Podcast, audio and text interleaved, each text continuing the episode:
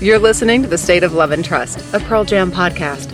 Follow the show on social media and remember to rate, review, and subscribe to the show on your podcast platform of choice. Now, here's Jason and Paul.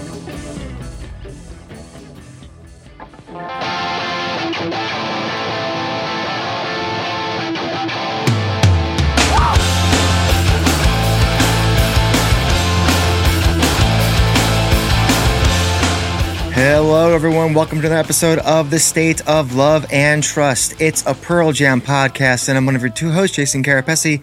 And alongside me is nobody right now. Where is Paul? He'll be here, don't worry. Uh, this is a live episode of the show in a weird time because it's in the middle of the night. Well, you know, it's early evening, I guess you could say. Um, but I'm not alone. I've got a couple friends here who are going to help us discuss the the news, the music, the tour, that's coming up very, very soon. Um, you know him, you love him. He's been here a million times before uh, from the skyscrape.com and Red Mosquito Forums. It's Stip. How's it going, brother? Doing good. Uh, doing well. It is, in fact, the middle of the night. Uh, For you, it is. That's true. And then the, on the East Coast, braving it yet again. No, and then then we were uh, like up till two o'clock last night with the uh, the single drop. So this is a, this is a rough oh, stretch. this is easy for you. Yeah. Well, um, Paul will be here momentarily. I assure you that. If we can, you know, just think about the clerk's sign in your head.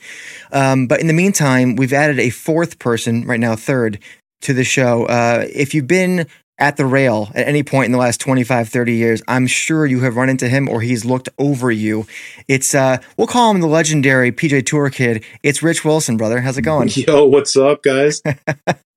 Pleasure, so we're man. here. Pleasure. Uh, we're live. Welcome everybody to the show. This is the first time we've done a live show directly on our channel. Um, we did a bit of a live thing last night with the Wish List Foundation folks, um, doing an instant like listening party reaction thing to Dark Matter, the single. Yeah, I saw. But, did you uh, have Kathy Davis on? Sure did. She's a rocker, man. Kathy's Yeah. great. She was a hoot. And you know what? I, I've just seen now because we're in this platform that we use. I, I can see who's in the green room, and here with us, looking like Stevie Wonder, it's Paul. Oh, exciting times. Nice. How's Rich, going, man? uh, you're going to have to pardon me, me looking like a, uh, uh, a hip hop artist wearing sunglasses inside or one I of love my- it, man. Or, Hey, or a poker player or, or one of my, my beloved player. four 49ers not wanting to look I, anyone I in the wondered eye who this oh was. no! Oh no! Yeah, give him to Deebo. Yeah. He needs them right now. Well, I, uh, I got pink eye from, from one of my kids. So Oh, yeah, This th- is- these this is the- things no- are, are brutal right now. Look at this. oh uh, no! oh, wow. You know this is Yeah. going out live to people right now. Yeah, you, they you should just know lost about viewers. Pink Eye, man. they should know We have to be. Yeah. They needed to see it. They needed about to see what's the it called, horse show. conjunctivitis. Yeah, something like that. Chris is here. He's ready to go. Chris, how's it going, brother? Um, all right. So the the four horsemen of the dark matter apocalypse are here. Whatever the hell that means. Um, oh, look at this. We've got Kyle in the booth here. Hello from Australia. Excited? Yeah. Kyle. Yeah, I'm excited for you guys for having a damn tour finally after 10 years. Yeah. About time. They deserve it. They do deserve it. Um, all right, so let's get Ask to. that kid what Aussie shows he's been to, please. All right, well, yeah. Then Kyle, tell us uh, in the comments what shows you've been to, and we'll we'll get back to that when we get to the tour. Please say 95 and 98. Okay. Anyway, sorry. Those are the only ones you really need. Let's be honest. Um, Yeah. Real quick housekeeping. Uh, if you uh, are listening to the show for the first time or watching for the first time, thank you for being here. That's amazing. By the way, I just learned that uh, Apple Music or Apple Podcasts changed like their algorithm, and now writing reviews is actually the the number one way that they get people to find new podcasts. So, Mm. Paul, what should they do? I think that they should rate, review, and subscribe on their preferred podcast platform of choice. And if that's not good enough, they could just buy a T-shirt. Maybe they're listening to one of these beauties right here, Oh, and they're thinking, that. "Wow, oh, oh, oh my, oh my, that there, there's Look some at Paul. symmetry here. That, Paul that- Schilling. there's some symmetry. I'm shilling. What, He's what is shilling. this? What what is Pink Eye this? cannot keep that man down. We're already off the rails. Yeah, uh, that's one of our new shirts. If you want to help us keep the light on that's in front of my face, that that's one way you can do it. Um, and Patreon links are in the description of everything. So, bleh. enough with that. Anyways, let's talk about Dark Matter, boys. Um, this single dropped at I want to say 11:58 Eastern time. It was a skosh Yep. before midnight, and uh, we were in here. I was in here with uh, with Kathy and Mike and, and Laura from from Wishlist Foundation, and we were we got in the comments was blowing up, and they were like. It's, it's up. It's up right now. Go. And I'm like furiously trying to find a tab so we can listen to it live. You got that version, and then I, you know, I, I, I breathed, and I, I downloaded the track, listened to it uncompressed, you know, headphones on. Wow, uh, that was something. Rich, you're our, you're our, our, our guest numero uno. Let's let's start with you, my friend. Initial thoughts. Um. Okay. So like, we heard whispers, right? Like long before the album came out. Obviously, it's been in the can for a long time, but you're hearing like heavy melodic, like things along those lines. And I don't know, like I hear those two words, I'm thinking of like a garden or something, Mm. you know, like that. Um, and so I and I love garden by the you know so I was thinking maybe that we were getting something more like that. And what we got was like the punch in the face I've been wanting for ages. Like, I mean, oh my God. Um, it- I like the whole catalog. Uh, there are definitely records I like more than other records, but I definitely lean towards the more rockin' songs. And, you know, it's like, what else are you going to ask for from a song? The drums are insane. It's super heavy. The lyrics are like very weird and awesome. Like, and and then and in some parts very transparent, and other parts, you know, kind of mysterious. And it's just honestly, it's everything that I want. And um, God, I like I couldn't stop listening to it. I mean, and I'm so glad that everybody has now gotten to hear something from this record. Right. Because because you you were you were one of the lucky ones that got to go to the listening party at the Troubadour, and we'll get to more of that later on in the show. But you've had this in your back pocket, so you've had you've had some time to ruminate on it. Whereas we're just kind of getting over the last twenty four Right, hours. but I, the other thing too is like y- you get to hear it once, and Mhm. then nothing. That's true. You and couldn't go so back to it. you're trying to hold like I, I you know I, the closest parallel I could draw really is like in '95, the first time I heard I got shit, and I didn't have it on a bootleg, and I was just like, what like what was that? Like what? And, and similarly, especially with how different and how awesome it sounded, you know, it's like how do you hold on to that? Like I didn't have a notepad. Like again, you can't go back and listen to it again. And they had the lyrics up like on the backdrop for pretty much every song. But even with that, like Ed's handing out shots of vodka, not vodka of um, Tequila. of tequila? like 10 feet away from you and pogoing to his own record. And it's like it- uh, you know excuse me if i forgot to keep staring at the lyrics like it was a karaoke bar you know? Like it's so it was a very um i mean it's an insane experience. Like i can't even believe i was there. I've had like the most charmed life following this band already like independent of of that. Um but I, I I just want everybody to hear it. It's so good, and like, yes, I'm that guy that goes crazy and and loves the band, but uh, you know, I, I don't like every album the same, and I definitely like this one more than other recent efforts. Like, let's just say it that way. You know. All right, Stip. So you didn't have the luxury of hearing it a month ago or two weeks, three weeks ago. You were like the rest of us, where we heard it in the last twenty four hours. You were staying up late, like old school. You're at Sam Goody kind of Yep, thing. mid- midnight listening party. Exactly. Party of one. So no, well, well, I was on the the the I was by myself, but I was on the the Red Mosquito forums, and you know, there was like eighty people, you know, that were there. You know, like you know, people come back for the albums, and bef- before it was coming out. We were mostly complaining about the fact that we're all middle-aged men who are too old for this shit. Um, Brand- Brandon be the guy who um, is the the manager of the the Sky Scrape, uh, Scrape site, you know, told his daughters, like 12, 13 years old, it's like, you know, like, oh, I'm staying up late to hear the song when it first drops, you know, worried about work the next day. And she looks at him and she goes, why would anybody do that? and, you know, like wondering, like, Yeah. Pearl Jam's demographic is people who want to hear, like, will stay up, will travel for the you know to hear that song for the first time and need to get their asses to bed because now we're old and have work the next day. Like you know the the, the college kids are are gone. And so we were all just playfully grumpy about that. Some people were probably really grumpy about that. And then as soon as the song dropped and everybody started listening it was just like holy shit. And as much as i love the the recent albums. Gigaton was was pretty well received. You know like there was some skepticism you know what can they still bring? What can they still you know show us?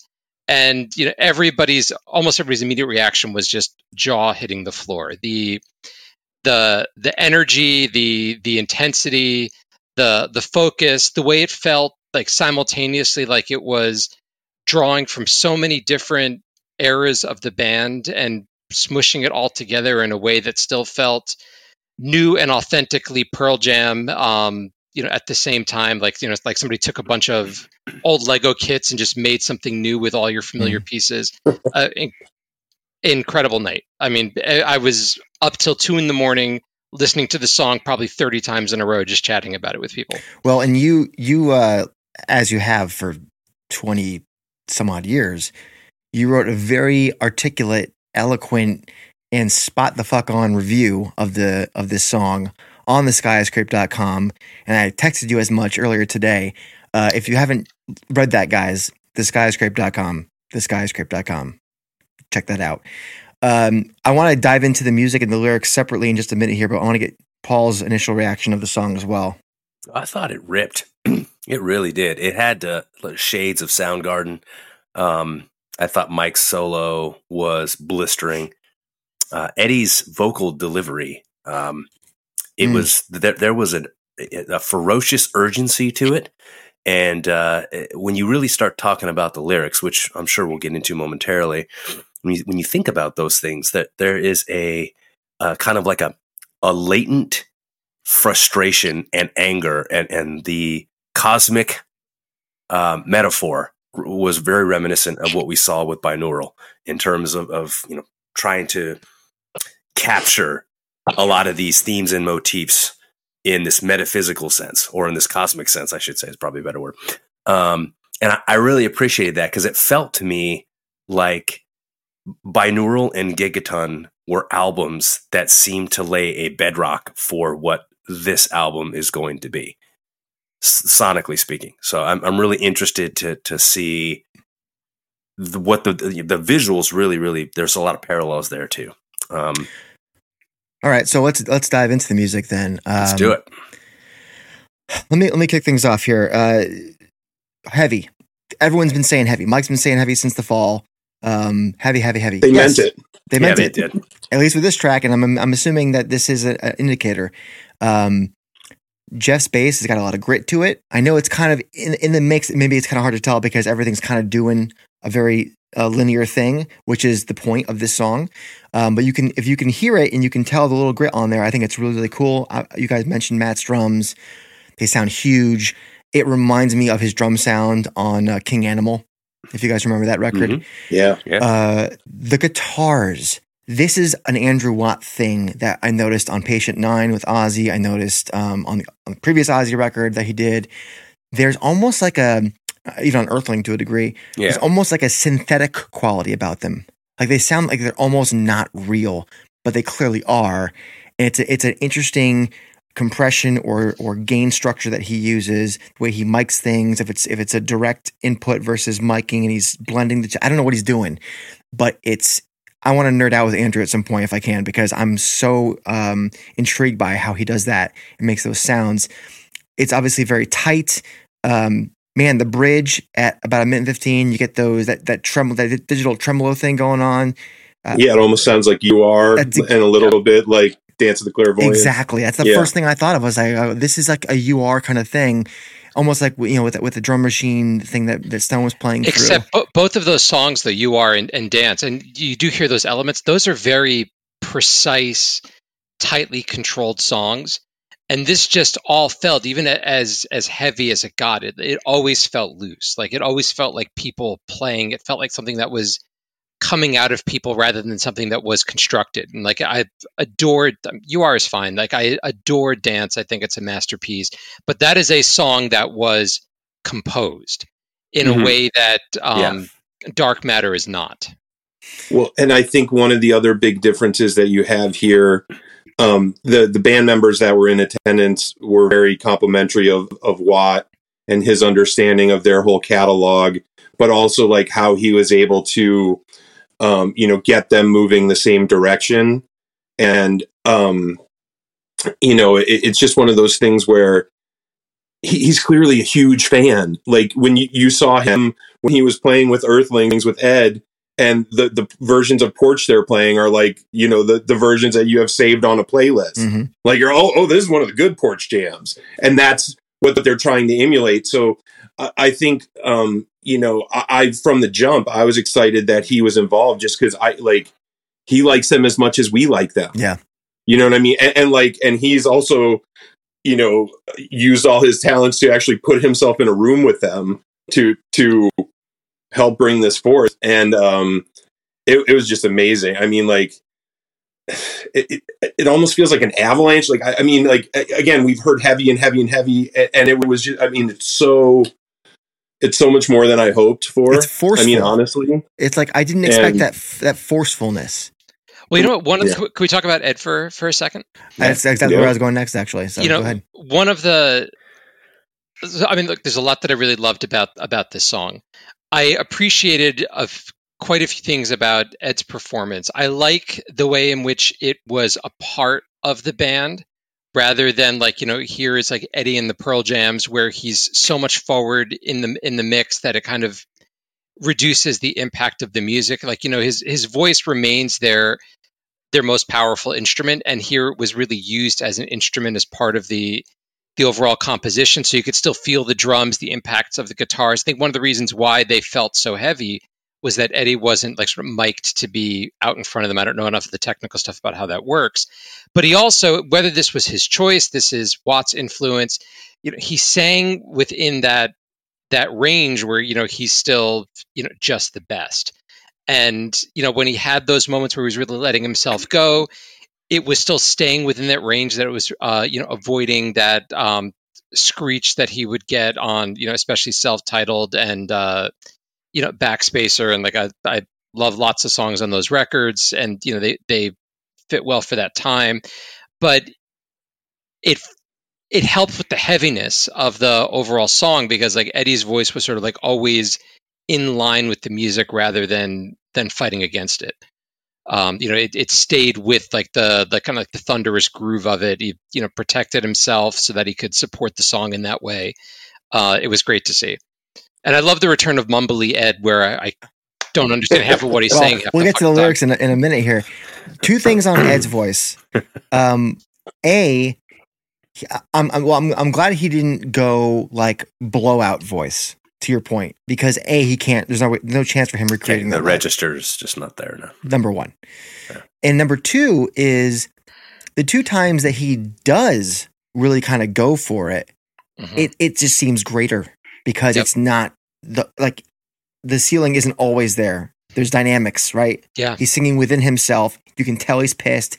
There's there's a passion there. He only elevates it twice, and I loved that. Um, Paul, did you get any of that too, or or what stuck out to you?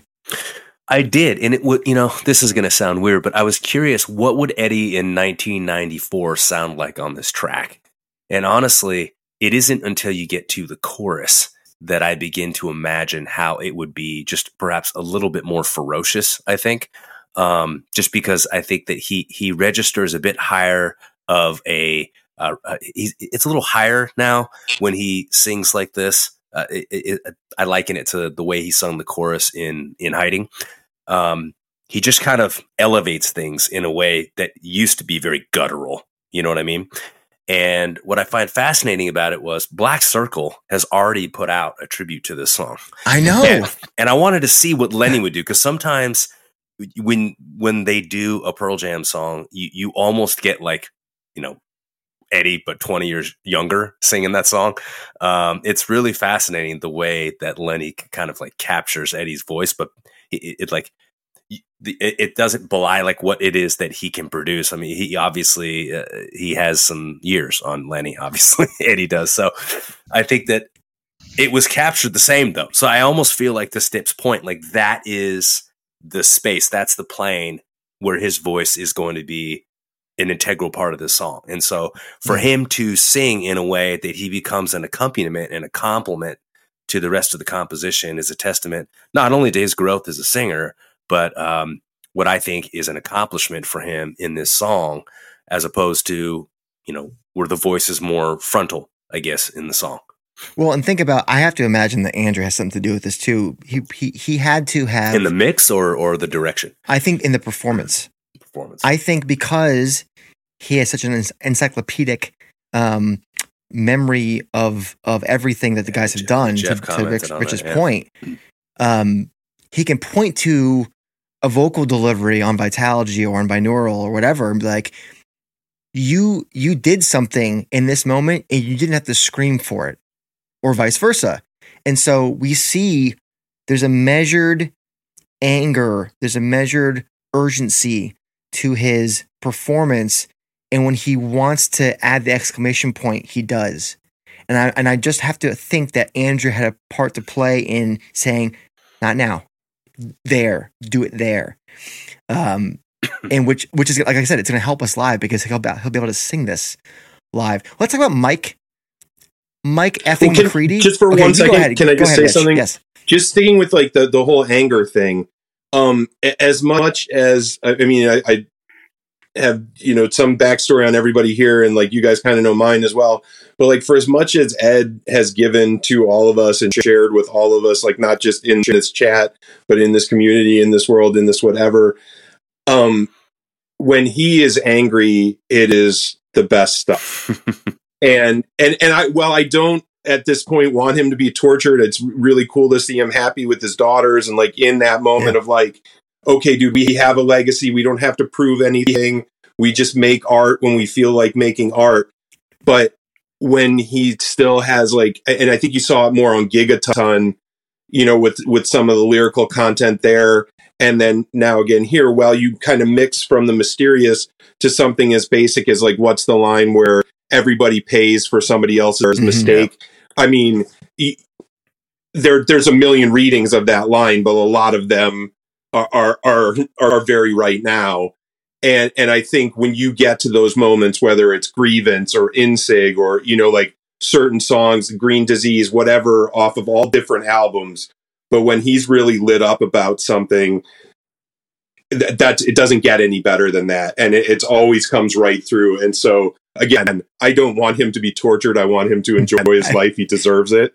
Uh, but but when he cathartically expels that anger, it is an ama- it is a sight to see, man. I mean, he's always been one of the most empathetic singers, and I think you know what's you know you don't need to be feeling it yourself to be able to translate it into your art. Like you know, Right. I I read like re, my experience of the song, and you know, uh, my kids are are twelve and ten. You know, this is Okay. this is where where I went to in terms of like the what I feel like this song is channeling. It's like my life personally is pretty. gr- I'm pretty happy with it. I haven't quite gotten to the level that you know Eddie's at in terms of of you know success or satisfaction, probably, but things are good. And I don't walk walk through my day with my own personal life, you know, uh, full of rage. Uh, but I'm very politically, you know, involved, engaged, active. I think about like you know my my kids when we had snow here in Maryland a couple of uh, a couple of weeks ago. Like that might be the last snowfall they they ever experience, you know, in their lives if they if they still live here. I my college mascot was a, a polar bear. My grandchildren will probably grow up never seeing a polar bear outside of like a, a picture or TV because they will be gone. You know, there's any number of things that I can get righteously, you know, furious about that aren't directly touching me. And that's like that's what this is, is channeling. That's where the solidarity comes from here. And that's where I think it's smart that it's not trying to emulate the the the personal I'm I'm unloading my own yeah, it's not blood. Right. Yeah, Yeah. but it's and it would be inauthentic if it was because you know you're in the rock and roll hall of fame wildly successful like you your life does not suck but that does not mean that there is not terrible things happening in the world and that you as a human being in it can't be angry and upset about that and like that's Right. the sweet spot that he found himself Yeah. Hundred percent. I, I agree with you. I think we should just pivot right into the lyrics. Um, you know, the biggest thing I'm happy about here is that because we've not really solved the problems articulated on, on Gigaton, you know, in the polite, patient, grown-up way that we've said. now, now, now they're like, okay, fuck it. You, you, you, you can't be convinced in that way. Then we're gonna have to do things the hard way with, with, with some brute force, some honesty. I'm not gonna be Mr. Nice Guy anymore. You know, the idealism is gone. This is the problem. We're gonna fucking solve it. And I just, I like the two com- i- into uh, in like in union. Like you have to have, you know, the carrot and the stick, and this is the stick. Yeah. you know gigaton's a, a guilty feeling record um you know in that it's it feel it's like it at least to me every time i hear it, it it's gen x processing its failures. You know it's its inability to live up to you know uh becoming the things that you were railing about 20 years ago you know um and you know so it that mutes the anger there because it's so reflective it's so internal you know it's it's therapy. And this is you know the recognition that like let's not draw any like, you know false equivalencies here. Like there are people who make the world awful. There are people who benefit from other people's misery. There are people who get in the way of us changing the things that we know are broken implementing the solutions that we know exist. And you know like there's it'll be very interesting to see how this sits with the rest of the songs. Uh, just because gigaton every time it, it walked up to that edge you know walked itself back. Like you know like the, my favorite lyric on that album is is you know, right in the first song all the answers will be found in the mistakes that we've made. Yeah. uh, you know like that's if, if you lead with that thought you know you're never going to get you reach that level of righteous indignation. You can't. It's it's too reflective. Well, and also if you can afford to take a boat to Zanzibar, how, How much does that mad can you cost? Be? You know, it's. I- I- go ahead, Rich. As Ask Freddie Mercury. I mean, he's from there, right? It- It's funny, um, Stip. You, you you use the word reflective a lot when you meditated on these lyrics, and when you think about something like dark matter. Dark matter is hypothetical. You know, it's it's not identifiable right now. It, it's it's a hypothesis in a lot of ways, and essentially, when you when you think about it in terms of astronomy, we're talking about something that's composed of particles that don't absorb and do not reflect or emit light. And so when you think about these lyrics, you know, I, I, I look at lines like "Take the breath from my chest," uh, "Steal the lights from our eyes." We're losing time.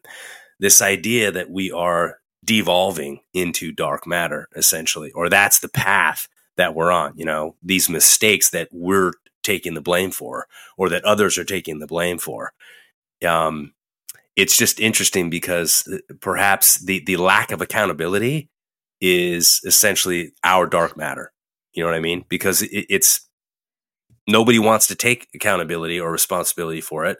So therefore, it just exists in this place that is unidentifiable. It, it's it's all it's conjecture essentially.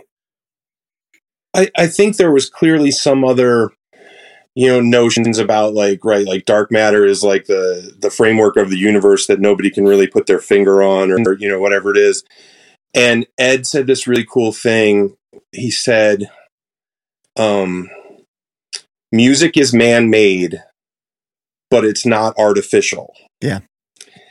and, and that I, I think that feeling of, of like you know like even if we are the locusts like we were put here to be the locust you know like and and music while you are conjuring it like it did exist before like you know it's the tension of this string when i pull it makes this sound wave regardless like that and so i think some of those like underlying uh mysteries are sort of interwoven with again you know the the, the problems that we've been dealing with that we continue to deal with the polar bears all of it. The, I mean, the, the the cover of Gigaton has has you know shrunk down more. Like if they if they update the cover of Gigaton, like those ice caps are The, are the smaller 20th now. anniversary And- and- deluxe box set is going to have like a pu- fucking a ice cube. oh god.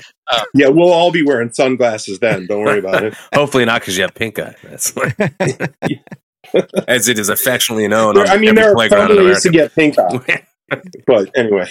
the um you know what's I, I just like that um there is the same urgency the same the same um i mean stip you said it really well in, in your review that, that you you can still be angry about something when you're older like anger isn't only for the young can you explain what you what you said in that in that in your written review Um, I should try to look it up. Um, I like how I said it there.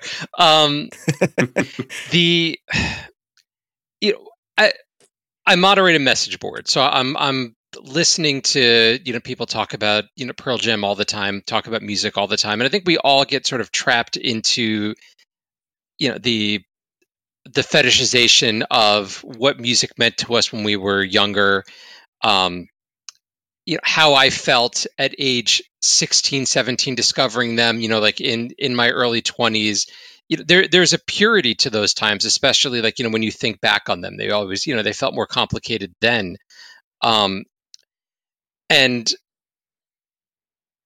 when we we look to the the music especially that's been with us this whole time um you know it's impossible for me to put on Pearl Jam and not have at least some connection to that past and what it meant to me then. And part of the the challenge, I think, as a listener, is to let the the music and the experience of the music uh, sort of adapt and grow and change with you. So like I don't listen like a, a 20 year old anymore. Like that's not where my life is. And while I sometimes think, oh, I want to feel the way that I felt back then, you know, I can't um, yeah, I'm just a, a different person right now, and trying to capture that would be hugely inauthentic.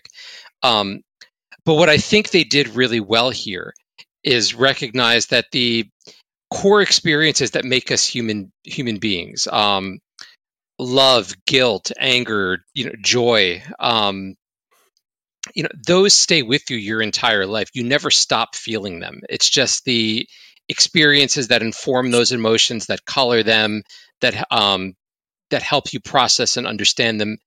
Those things change, and I think what they did really effectively here in the lyrics, in the performance, even in like you know the, Eddie's tone of voice, is it, it brought that that wisdom, it brought that experience, it brought the life that's been lived for the last. I mean, the guys are all about sixty years old, you know, for their last sixty years into this moment and recognize, you know what, I'm I still feel angry.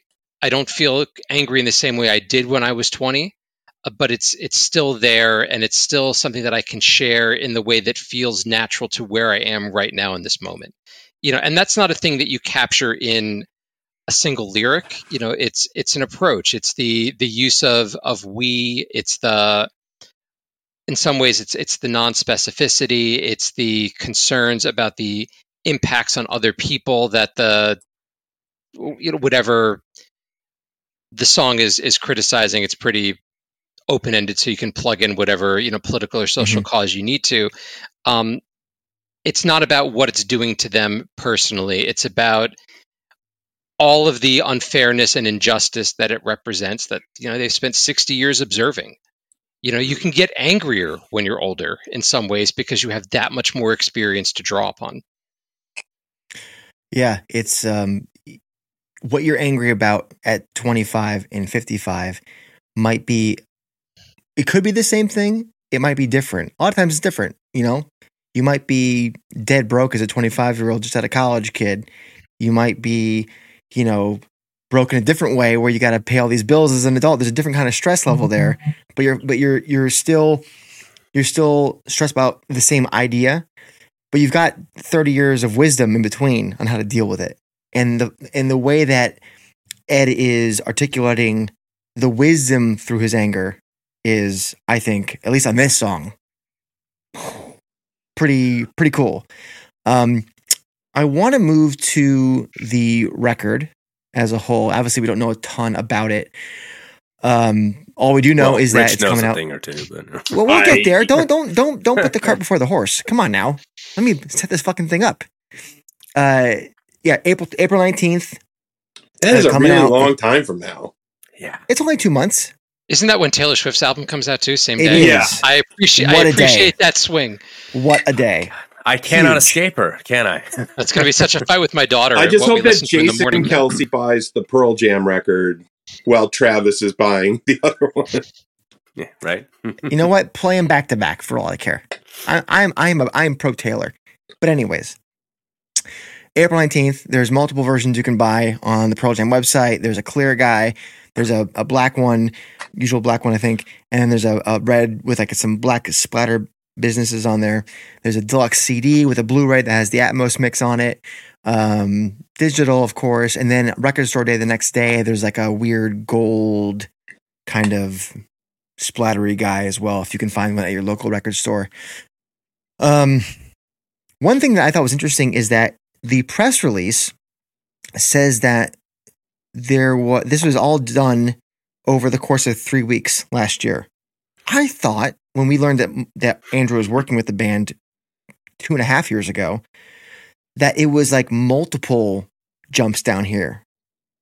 Does that oh, were we were, were- was I am I wrong or is what- what's the story there, Rich? Do you know anything Um, about that? well, I know that they said I was under a similar impression. It sounded to me also like, you know, they had made a, a bunch of sort of like little stops in, you know, Yeah, Um, but what it sounds like, um, again from from from them is they were going to use Watt's setup, which apparently they all really really dug, but he had some issues because of the flooding and stuff that's Mhm. going on, and so they actually used one of Rick Rubin's spots. And so maybe the combination of the fact that like they had sort of been working on it and they were, you know, they were sort of moving along and moving along on however many songs it was at that point. Then they get into like this really plush setup. I mean, like who else sets artists up better than Rick Rubin? Like, I mean, yeah, there's uh, there are literally documentaries about this, and um and I, and I think that was like, you know, the the chef's kiss where it's like okay, like, and, and you know, antithetical to Dance of the Clairvoyants, where they were almost like leaving each other like computer notes, like, oh, I laid down this bass line. Yeah. Oh, I did Yeah. this. And like they all touched it, you know, they all touched it, but they all touched it separately and they were never in the room together. This is the Postal, complete postal service. this is the complete Yeah, exactly. inverse of that where it's like Yeah. oh like if, a it's it's safe for us to be together again we want to be in the same room not that they didn't want to be together just like the whole covid Right. paradigm and then y- you've been working on these songs so it's not even like they're zygotes it's just like okay man we just need to polish this thing up and you know pick the best solo like so I, I think that was a, a big piece of it. They were very complimentary um, about Watt, and I think they did have kind of some tremendous luck there as well. I don't want to betray any confidences or anything, so just let me say this: um, there are several songs, about half the album, that are similarly heavy. Maybe not sonically the same, but similarly heavy and that is about half of the record. And then, uh, so that leaves like, you know, six songs ish, which I believe then you have like some about like four mid tempos and then two ballads. Um, and the heavy stuff is again more than you might have presumed. Hmm. And in the in the best possible way. And again, like we've never met. I kind of know, you know, a couple of you from, you know, your your sort of internet footprint and stuff, but I like to spaz out to like heavy songs at Pearl Jam shows, like fucking Lukin, you know, and just absolutely just lose like like whipping, you know, like I, I like I, I want them whipping, to bring it. I don't want like see if you can kill me and I'll die happy. Like I mean, like play, you know what I mean? Like empty the clip here, and there were so many songs on this record that were fulfilling exactly like that most basic like animal part of like Just rock. that and, and that is i- in in the most fundamental way the thing that i was like so viscerally excited about and and i have to also say this which i saw three fish in 1999 at the Troubadour. And so there was a very weird continuity to to coming back there to have this whole other Was that your second time back? I've been there Or for time back? there's this tiny little band called That Dog, um, which have played, I believe, fewer than 50 shows ever, and two of the Haden triplets are in that band. They played some reunion shows there right before PJ 20. And I Hmm. actually flew to LA to see them. And Jack, Black, like Tenacious D opened the first night because Jack Black is married to the third Haden triplet, the one that's not in the band. Yeah. So I, I'd only been there for Three Fish and for That Dog, both of whom, if I mention to anybody in casual conversation, will nod politely and have no idea Right. what you're talking about. Um, and, and and then this, so that you know, it couldn't have stuck out more. But just to to stick with what we're talking about about the blood and guts of the album is like I cannot wait for everybody who's interested to hear it because you see the reaction that we just had to the single they dropped. Well, wait till you hear the first song on the album, and wait till you hear the last song on the album, and like, holy fucking shit! Period. Um, for anybody who's confused, Rich uh, got to go to the listening party at the Troubadour in Los Angeles a few weeks ago. Um, so he's giving us as much as he's allowed to give us, which I'm I'm super uh, appreciative for. Well, and, and what you just mentioned there, the first track, which is "Scared of Fear." I have a note here for it somewhere.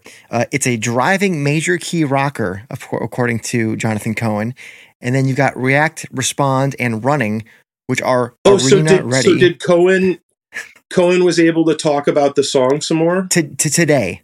Oh, okay. Uh, yeah. So well, the first- saying, uh, say, can you say it one more time? Sure. So the first article he put out, like right after the listening party, was very vague and uh, right. He wasn't whatever. allowed to mention song titles or Sure. But today he did an updated version of it where he kind of acknowledged that he was tight-lipped the first time around. Okay. And a few a few notes that I found were a "Scared of Fear," the first track on the album, is a driving major key rocker. Yeah. React, Respond, and Running are quote unquote arena ready.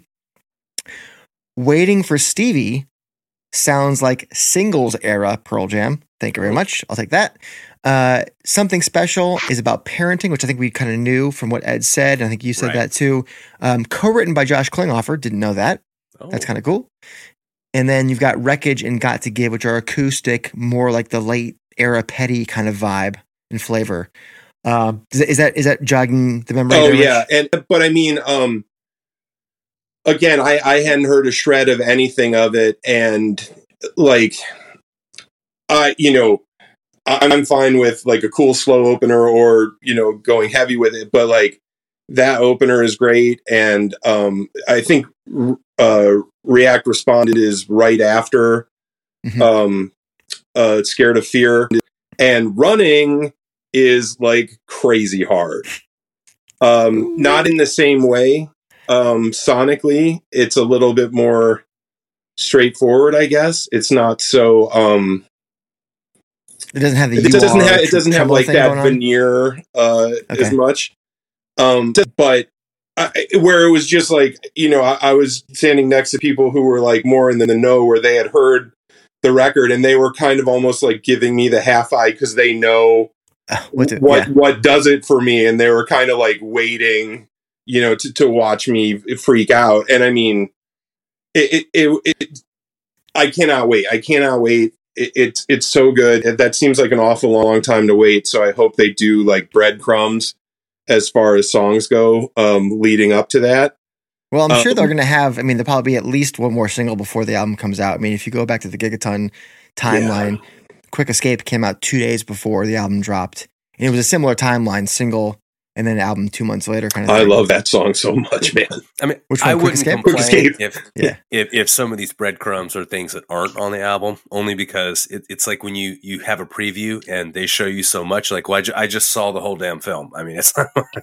yeah So, well the I- other I thing don't- I, I, I couldn't help but wonder too because it like it was yield day very shortly after that Mhm. And so I listened to Studio Yield. I rarely listen to the studio albums once there's live versions. It's just the that's my different animal. Yeah. Right, that's just how I get down. But I, when it's the only source material I have, I'll listen to it, you know, endlessly.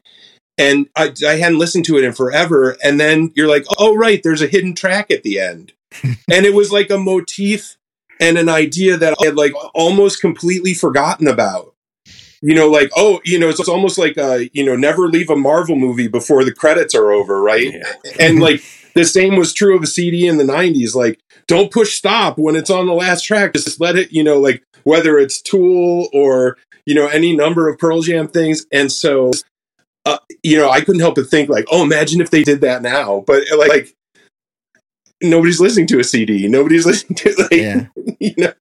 That's precisely why they should do it now. For the, for the one guy named Paul Gillieri who goes to the store. Who will still But- be by the way, Paul, the cellophane? where- I, I ordered my CD today. yes. You ordered a CD? You ordered a CD? Yes. Oh my god! I ordered the. I don't know how I'm going to listen to But- it. I mean, probably my computer, but uh, on prince in principle, it's not going to be the Uh, one Pearl Jam album I don't have So, a but, CD but for. you, so you, Stip, you bought it on the website. Yeah. Okay. Paul is conf- is a little concerned that if he buys it on on the website, that it won't arrive on the day. Like there could be some sort of delay. It could be a day late, whatever. Um. So I said, couldn't you should still just go listen the to day it on of. like Apple Music or whatever, or No, Spotify or? I, I, And that's not how that's not how he rolls. could, could is irrelevant. I'm going okay, okay. to to wh- whatever the hell sells a CD in this town. Yeah, that's what I was going to ask I'm you. gonna Who sells buy CDs it in your with town? cold hard cash. I'm gonna Nice. come home. All Comes I with a have to do is jug full of pennies. The cashier, they're being like, "Don't you want to use a card or like?" It's like, Don't no, sir. he's I'm, What, what is this Monopoly money? He's like, I've never yeah, I'm seen running a check, before. sir. How much do I make it out to? Right, that and all it does Pay? is slow things that slow things down now when you try and pay with cash. Guy behind Uh, me is like, I, I've been waiting Yeah. here for 90 seconds. It's never had to do this before in my life. if you're real serious about it, Paul, get a cassette, listen to it on your Walkman. oh, nice. I don't know that they're selling it on cassette, at least Oh, right now. God. Oh, Paul. Uh, see, Kyle. Kyle is uh, sending good vibes to you. It's okay. Yeah, it's uh, we're, we're about 90 seconds away from Stip telling me to stop yelling at the clouds. Old Or the, the, the Dark. Matter Deluxe CD. So, Erase Your Mind is going to get that Atmos mix, which I'm hoping that I'll just get access to by by subscribing to Apple Music. That's that's my that's my that's my. I'm hoping that's the case. That's the one I, I ordered, Erase Your Mind. I actually wasn't sure what made it deluxe, but I was like, I, It's I the don't have- Atmos mix. well, I, I learned that afterwards. It's like, oh, this is the deluxe version. There, there's two discs. I have to get this one. Somebody will tell me what's on the thing I just bought later. You didn't read? Yeah, Yeah, it's a It- It, Blu-ray. didn't really. It didn't say on the Yeah, it's a on Blu-ray. the the. it's probably a bunch of visualizers. Yeah. it's kind probably of what like. Gigaton. Yeah. Um, Perfect for a CD player. exactly. can, can can your computer handle it? Is the question. All right. Um, let's do this then. Uh, we're already at 47 minutes here, but we want, I want I got to touch on the tour. I mean, Jesus Christ, we finally let's have dates. go. Rich is very excited about this, and and and anybody who doesn't know Rich, his handle is PJ Tour Kid because you you, you are you're basically on par to hit 250, 250 in Los This Angeles, tour- which I'm this very tour. excited about. We, we, we, we, we can I we can we not can high how you do it, five. sir. We, we can share some beverages together. I have no, I have no wife, no kids, uh, no no career. Um, No. that's how. Yeah, but he's got It's Pearl not really a big trick. It's just a trick that not many people like. You know. Un- unfettered Um, dedication. Well, it just I listen. I, you know, um, as far as that goes, I've seen a lot of people age out for different reasons. Some of them fall out of love with the band. Others get too busy with the rest of their life they're building, and that, like, I totally get that. There's a context to, to everybody's life, and for as many shows as I have seen, like, I, you know, the year my father died, I think I only saw four shows, um, and so. You know, like regardless, you know, people like a lot of times I won't say the number just because it like eh, you know it's, it's such like a thing but it it's contextual to everybody's life Mhm. and, and that's that's all that needs to be said You know what? Here's so let's talk about this tour Yes. and I'll, so I'll say your Rich too. I I've two. fi- I've you know Good. I'm I'm at about 25, so you know like a order of magnitude below you. But if I could have done 250, I would have. Like Yeah, there's well, never been a of us are time I think everybody would. I, I've never left a, a Pearl Jam show ever, ever, and thought that's enough. Like, or like, enough. I'm good now. Like, I've Never. I've always gone to what my life can manage at the time, yeah or what I can access. But I would always push it Well- further if I could. I totally get it. I, I don't want to. I don't want to ruin uh, Rich's uh, next line here, but it's or whatever your credit card can handle. yeah. That's a, Yeah. literally why I missed the night three at the Gibson in, in L.A. I had a scary morning this uh, moment this morning when I was like shotgunning. I think six shows I want to try to go to, fully not expecting to get most of them, but you have to like prepay. Yeah. It's like, shit, if this all comes up, I have to have a conversation with my wife Well, about what I just did. Well, so okay, so at this late date, again, you know, we've seen so many permutations of Right. how this goes. Like Yeah. the index cards, it used to be through their website. Like, you know, however old you are with the band, you've experienced X number of different things. And Right? the one of the real differences this time, right, is that every show is going up at the same time Right. whereas it used to be like broken up by legs. So you know if if it were going to be may like in february like the the may shows would go up you would pay for those. And but i mean like you know to do a whole leg now uh it- to do a whole leg in 22 you know was like 3 grand. Now it's almost 4 but regardless of that like now double that if you're going to do two legs and so now it's like okay uh, let me look at my credit card limits and uh, let me start you know figuring all this out. Um, so it the same way that everybody has to like move and shake with the band's music whether they continue to still like it or what, whatever like there's also that part of it where like you have to stay like zen enough to keep moving with the different iterations of the ticket game like if you want to deal with this Yeah. and, and so you know for me it was a little bit of a shock but i've been through it enough times where i expected it. And now it's just kind of a question of like okay how do i do the four dimensional chess of what i'm trying to accomplish? Yeah, and the- uh and and you know like i mean dude this is my super bowl. Like I, the reason the reason my name is PJ Tour Kid is because like when I cut my teeth going to shows in like 98 and 2000 like that's what you would say about people like that went to a bunch of shows like oh that's another tour kid. Like you know maybe you knew maybe you didn't but you kept seeing them like this dude's at every show. Like let me shit let me go say hi to this person. And so it's not i mean i'm an old man. I don't think i'm a child you know like i'm not trying to rebuy my youth. But anyway I, I think everybody's having that moment of like what can i do what will my wife allow what will my bank account allow uh, what shows am I actually going to pull?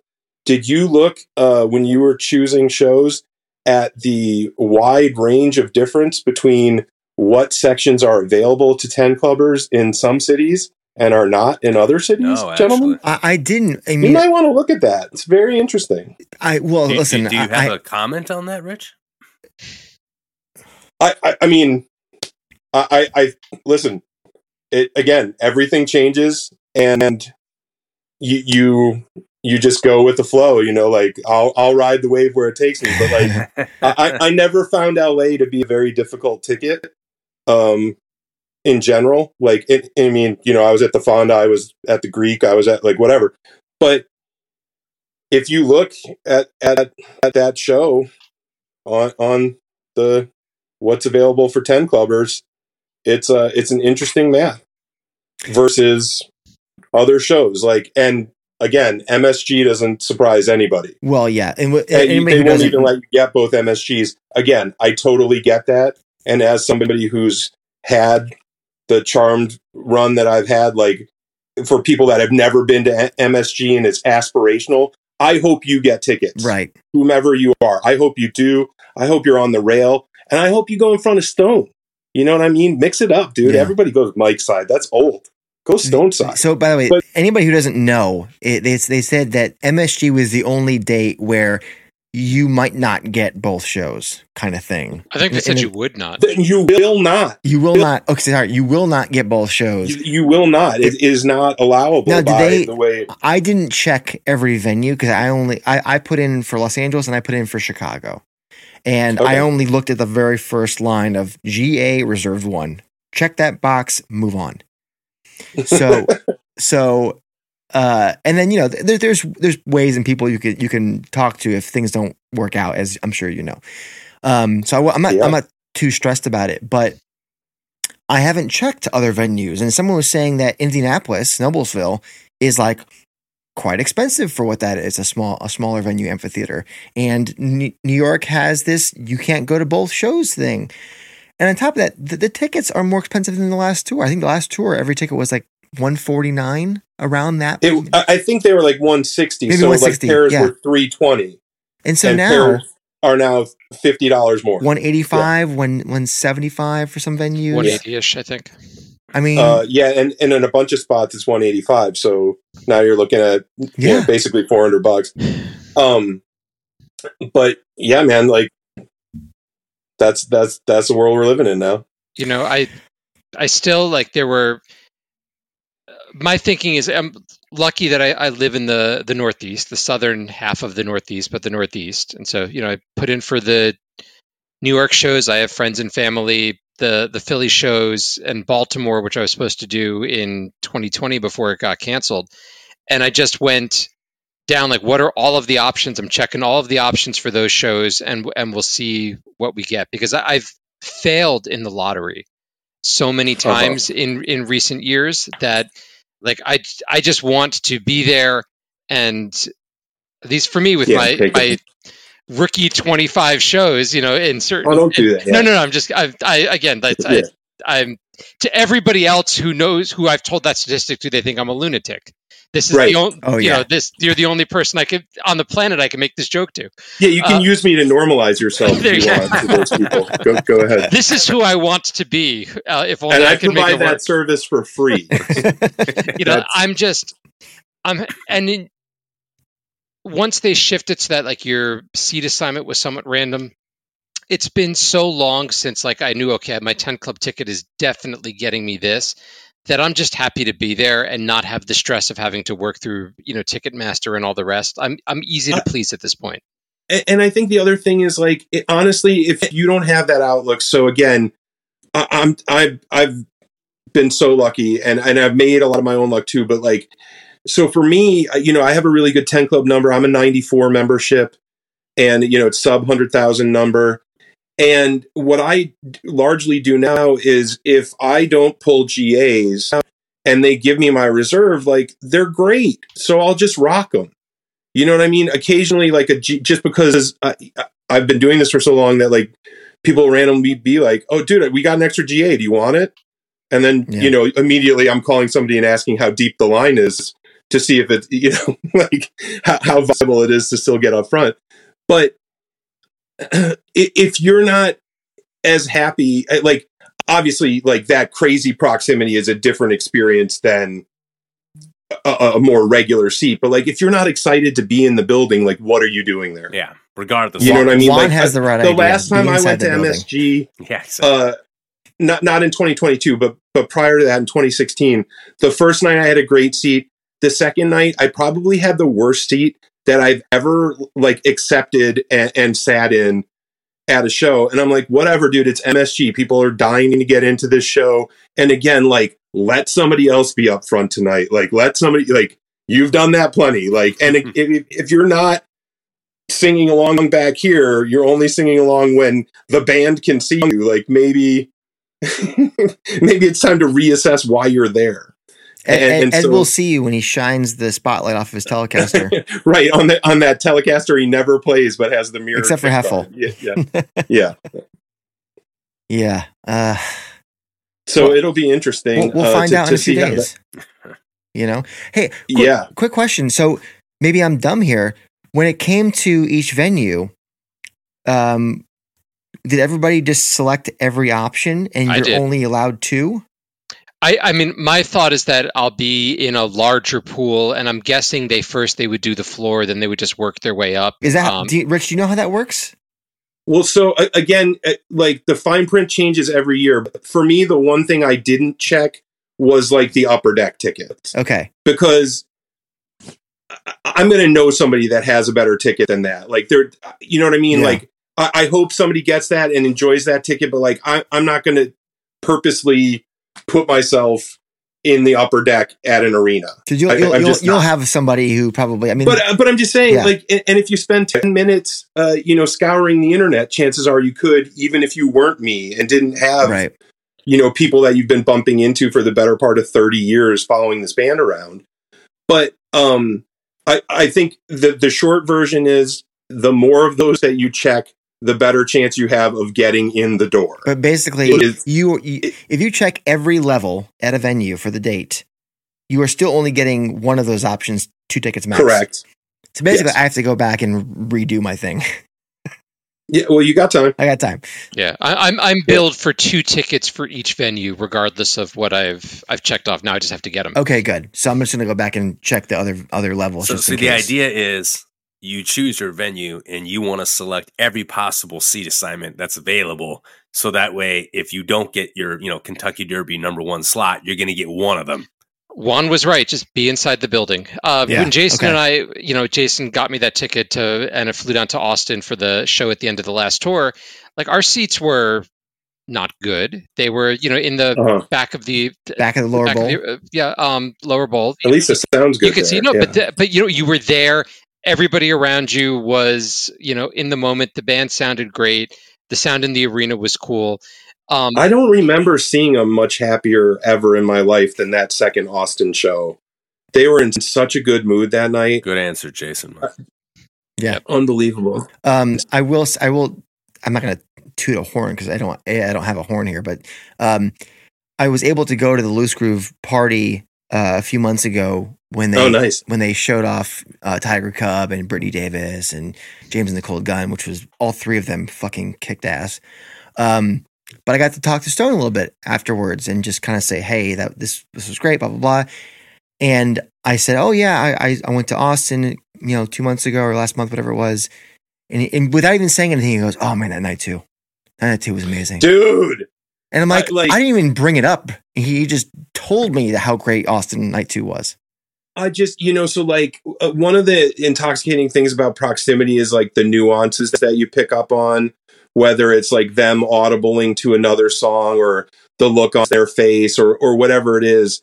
And and again, after so long, like you focus on different things. Like at one point in my life, I would never look away from Ed if he was talking. Now, a lot of times when he's talking, the first thing I do is look at Stone to see if he's got his arms crossed How or, long is he gonna or if he's Ed? looking at his feet, just because I think it's funny.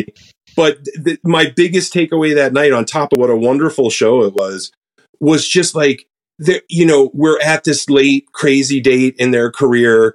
All the other grunge bands are gone. All the other grunge bands have had, like, you know, tumultuous, problematic endings for the most part. And here they are, like, they want to be up here. They're thrilled to pieces. Like, they're playing love bone covers like i you know like it, it's it's all happening and i mean i don't know that that was the best show i've ever seen by you know whatever metric you want to use i do know that that vibe recency bias notwithstanding was among the more exceptional live shows that i've seen from them just in so much as like not only are we having fun like look at them ed is crying tears of joy at the end of this tour like that's a far cry from how they left stage at you know at, to end the 2000 tour. Right. you know, like when they finally got back to Seattle after everything they went through that year. And I mean, obviously that was a huge epic show, but th- those things stick with you forever. And it's so cool to hear, you know, bringing it back to to how we got here. Like that Stone felt that way and had that feeling, and because it, it really was something else, man. hopefully, it's because they know they, they knew the album they were sitting on. That that too. Bro, well, that's uh, Jeff was saying he, you know, he was going through points of like forgetting that it was done, and then he'd listen to it again, and then he'd want to share it, but he knows like where they are.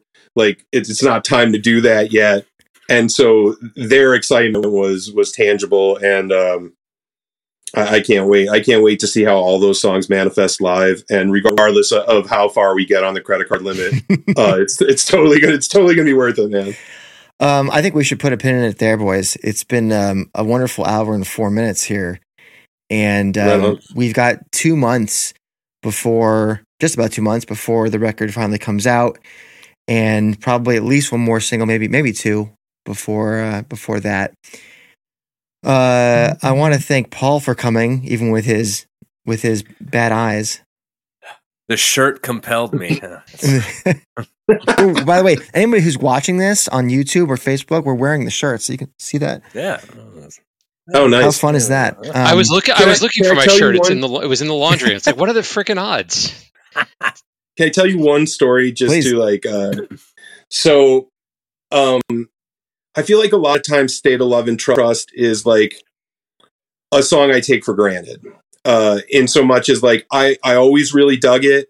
Um but like you you kind of don't really have to chase it live. It just happens whatever, but like I've I've always loved it. Um and and like I kind of had this theory about it like when Ed's really getting after it, like when and where, like he happens to like hammer on like the the very beginning of every line, and so uh, cut to the first LA show in 2013. Uh, I was with now my ex, but like, a, another tour kid, uh, and we were you know pretty much dead center on the rail, and and State came on, and I was having one of those like well, let's not forget to go extra crazy to this too, because this fucking song rules. Mhm. Like, you know, Linda Powell is saying we will always go out dancing right now. Like, let me let me show my due respect and and like really throw down for this one.